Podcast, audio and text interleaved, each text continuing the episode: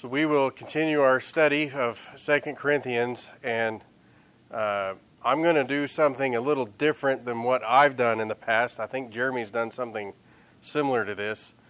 But what I want to do, uh, first of all, instead of making some personal application as we go throughout, I really want to focus on what does the text mean within the context of the entire book of Second Corinthians in its immediate context, chapter 1 and 2 and things like that.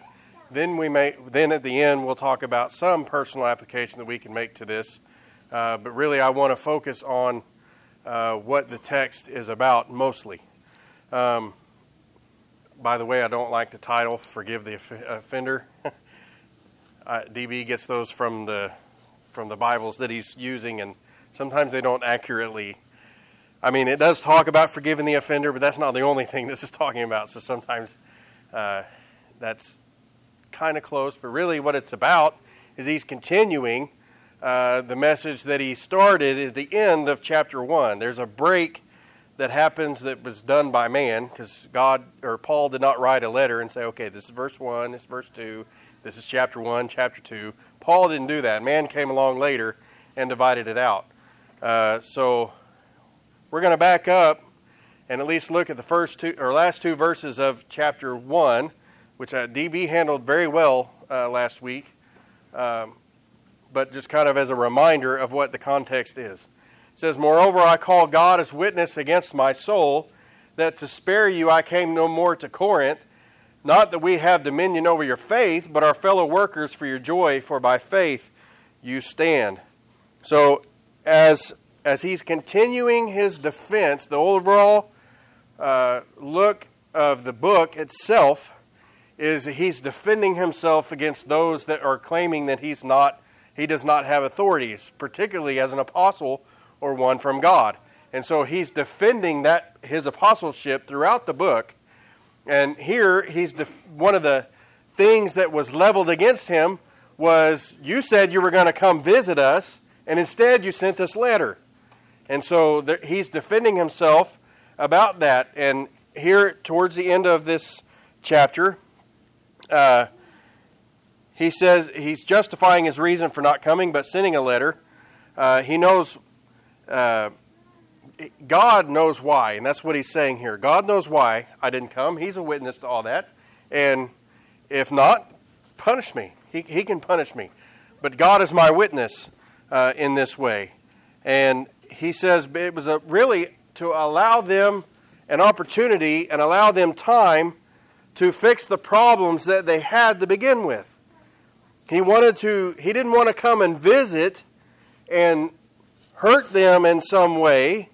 He wanted his visit to be pleasant, and so he sent them a letter instead of visiting, and because of what needed to happen, because discipline was necessary in the case of everything that was going on in Corinth.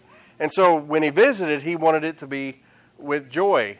And so he applied that instruction for discipline in the letter rather than coming and doing it personally. And that brings us to verses 1 and 2. But I determined this within myself that I would not come again to you in sorrow, for if I make you sorrowful, then he who is then who is he who makes me glad but the one who is made sorrowful by me?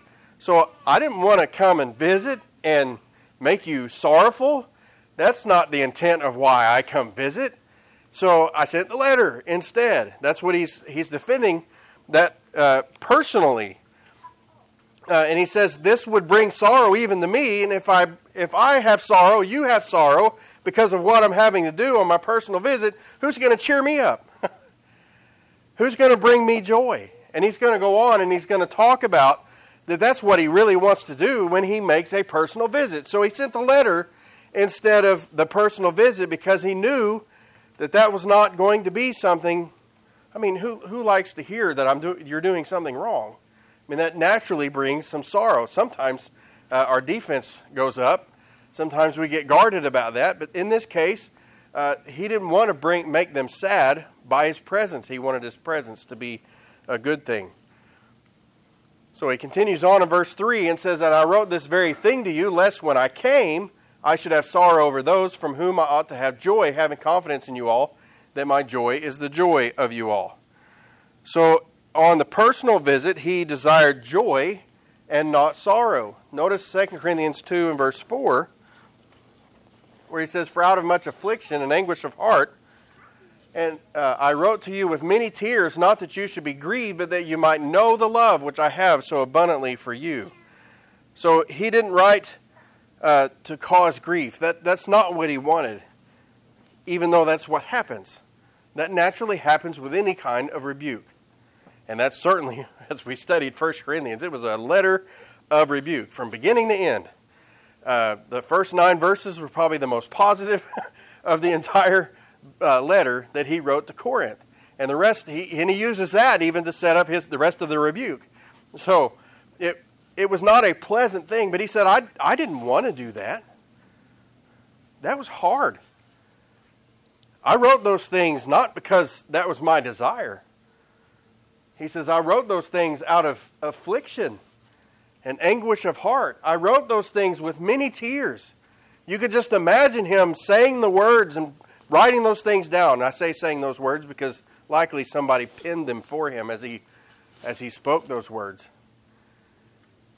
And sometimes that person that's trying to write down what he's saying probably couldn't understand what he was saying because he was crying. He didn't want to have to write that. I don't there probably are people. Oh, I have no doubt there are people who like to give rebuke. Most people don't. Most people don't want that confrontation. Most people don't want to have to tell someone else that they're doing something wrong. Now, some people make a living out of it, right, Isaiah?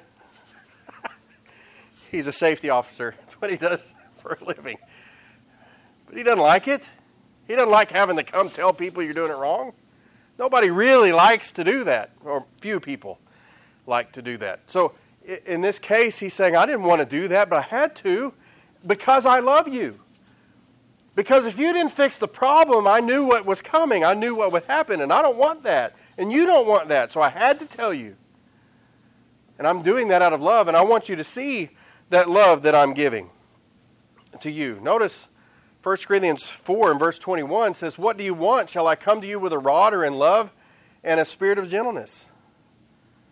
He said, That's the way I would have came. When I come, is that what you want? Instead, I'll send a letter. And that way, you have time to fix the problem, and then I can come later and we can enjoy one another's company. The personal visit would have been with discipline. That's what he would have had to do because of the problem that was going on. But he wanted that personal visit to be in the spirit of love and gentleness. So there, this is a, a reason that he's giving for writing a letter instead of a personal visit. And he goes on from there, from verse 4, and he begins to focus on the one who would receive the discipline in the first place. He says, But if anyone has caused grief, he has not grieved me. And so you might wonder, just looking at that, who is the he that he's talking about? But all of you, to some extent, not to be too severe. The he he's talking about, we have to go back uh, to 1 Corinthians chapter 5, notice verse 1. It is actually reported that there is sexual immorality among you, and such sexual immorality as is not even named among the Gentiles, that a man has his father's wife. And the rest of the chapter is how to deal with this man who was obviously in the wrong, who was sinning, a sin that even would not be named among the Gentiles. A sin that, that you look at and you go, even Gentiles would say, that's grotesque. And that was going on in the church. They didn't do anything about that. And so he was instructing them in the rest of the chapter what they should do about him. And that, that came in the form of discipline. So the he in that context is that man. And he talks about his own grief.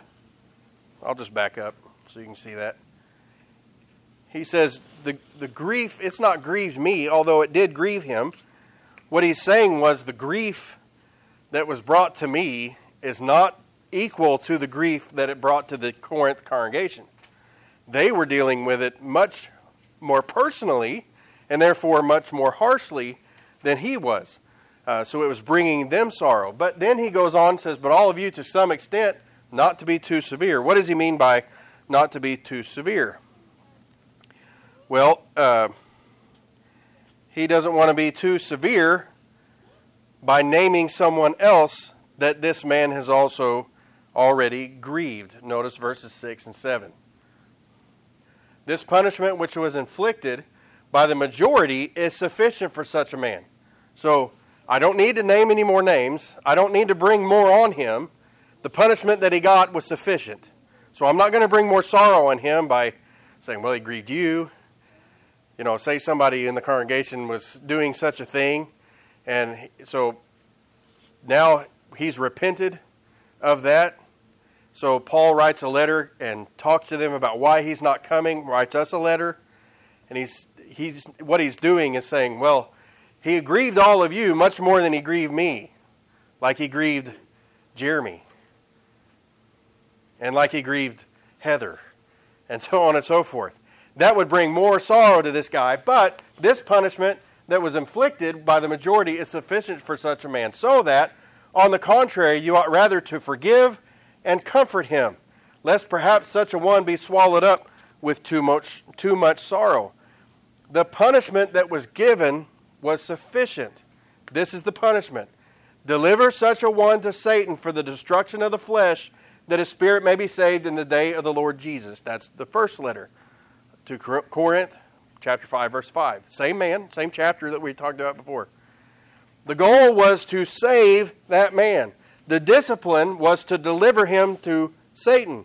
To do that, they were not allowed to fellowship with him, basically. They were not allowed to eat with him. They were not to treat him as one of their own. He needed to feel the impact of not having the church as his family. And so he told him to go. But the reason for that was so that he would wake up and repent and so that he would be saved in the day of the Lord Jesus. And that punishment was enough to accomplish that goal of repentance and salvation. So continue, to continue that, let's go back. He says, You ought rather to forgive and comfort him, lest perhaps such a one be swallowed up with too much sorrow.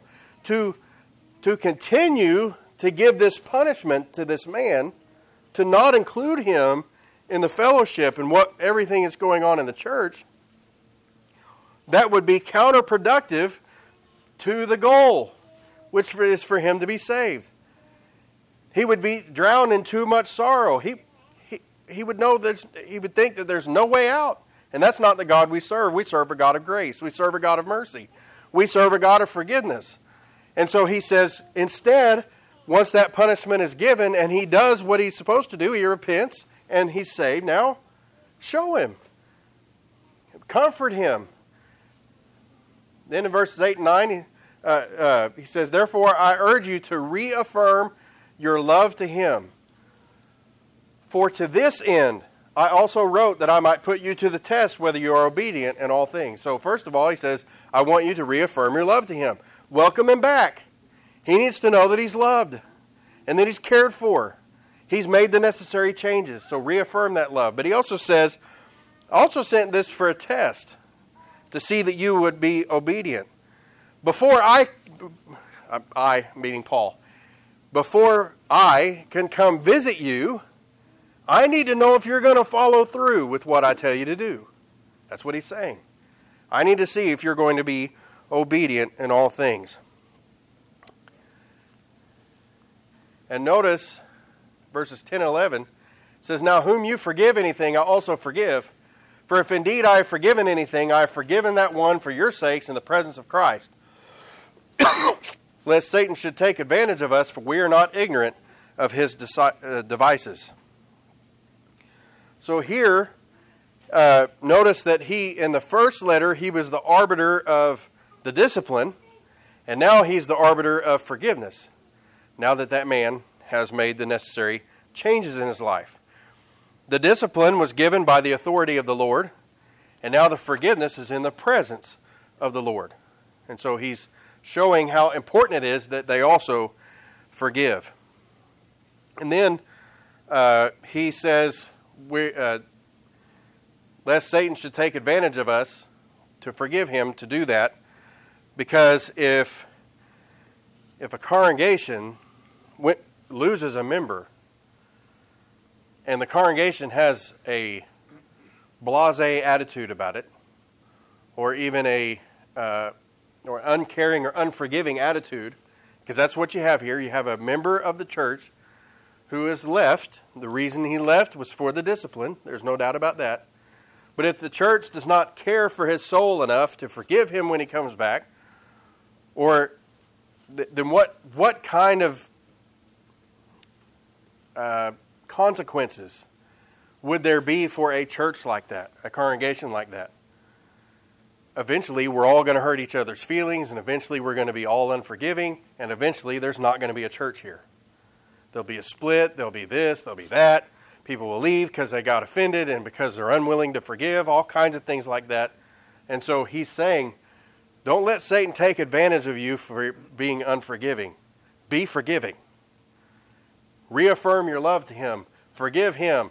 And because we don't want Satan to take advantage of us, so we need to have a forgiving spirit and a forgiving heart. So that's basically the context of 2 Corinthians 1 or 2, uh, 1 through 11. Now, some lessons that we can learn and specifically apply if we didn't have a situation like this. Certainly, we can learn from this that if someone in the congregation needed discipline, then we carry out that discipline, and when that person uh, then repents and changes, then our responsibility is to forgive him just as we discipline him uh, and to reaffirm our love and welcome him back into the fold. So, that overall lesson is certainly there. The other lesson that we have from this is that Paul wrote the letter because he didn't want to come in a in that kind of a situation. But, so what can we learn apart from that that maybe we can add to our personal lives? Let's make some application to this. Number one, we need to understand that sometimes rebuke is necessary. sometimes we're going down a path that we shouldn't go. Sometimes we are doing things that we shouldn't be doing. And sometimes somebody needs to tell us when we're not doing what we should be doing or doing something uh, doing something that we shouldn't or not doing something that we should. And it doesn't mean always that rebuke is necessary, but sometimes re- rebuke is certainly necessary. Second thing we learn from that is very close uh, to this, but it's on the other side. We need to act righteously to that rebuke. You know, if you consider how they they reacted, they they followed through that test was for them to be obedient. They passed the test. And so, uh, how they accepted the rebuke was they ex- reacted to it righteously. On the other hand, there were some who were questioning the apostleship of Paul, questioning his motive, questioning his leadership, questioning whether or not he was from God. And so they rejected that rebuke.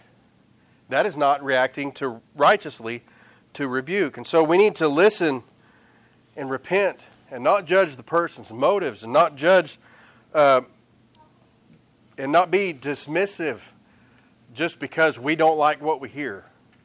Because more often than not, when we're being rebuked, we don't like what we hear. Uh, but we need not be so dismissive, but react righteously as the congregation at Corinth did. Number three, appropriate punishment correctly. Don't go too far. Don't do too much. He's, he's repented. You know, let him come back. The Bible talks quite a bit uh, about forgiveness. We'll talk about that in just a moment. But let, so let's put this in uh, terms that we might be in in any situation. Anytime we have authority over someone, that we might give them punishment. Don't go too far. That's abuse. That's doing too much. We certainly don't want to do that. Uh, so, whether that's as a parent, whether that's as an employer, uh, whether that's a church leader, really doesn't matter. But appropriate punishment correctly and not go overboard. and then the last thing we learn, that I see anyway, is just be willing to forgive. Let it go. That person repented reaffirm your love. Forgive that person. And certainly there are a lot of things in the Bible about repentance, how, How many times should we forgive someone? Seven times, up to seven times? Nope. Try 70 times seven. And by the way, that number is not meant to be counted. I'm not supposed to go, well, that's number 489. You only got one left, buddy. that's the point that Jesus was making was that that was above and beyond what anybody expected. See, the number seven in the Bible means complete. And so seven times would be completely forgiving. And after that, I don't have to worry about it. No, Jesus says, go on. Keep forgiving. Every time someone repents, then you, you need to, to, to forgive them. And certainly, this man had repented. And so they're telling him to forgive. And there's a lot about forgiveness. Remember the parable of the man who was forgiven of a lot that he owed versus the man who owed him that owed very little. The man that owed a lot was forgiven of his debt, and then he required that debt of the one who owed him. And so the man that had heard about that, that he owed the money to, said, No, it's not going to work that way. Uh, you now owe me again, and I'm going to throw you in a prison until you pay it back. That's exact. Look, what God has forgiven us of is so much more, so much more than what any one person could ever do against us. So if they repent, we forgive. Because once we repent uh, with God, you know what He does? He forgives us. And our debt is so great that we couldn't pay it, so much so that He sent Jesus to pay the debt for us. That's how the length that God went through to make sure that we can be forgiven. Surely we can get over some of the petty things that occur in our lives and forgive others. So that's the message of the evening. I hope it's been helpful.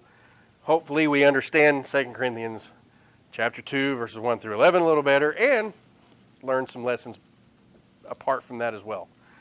If uh, we are a family, we all make mistakes, we all sin, we all make decisions that take us a little farther sometimes away from God, decisions that we make that bring closer to God.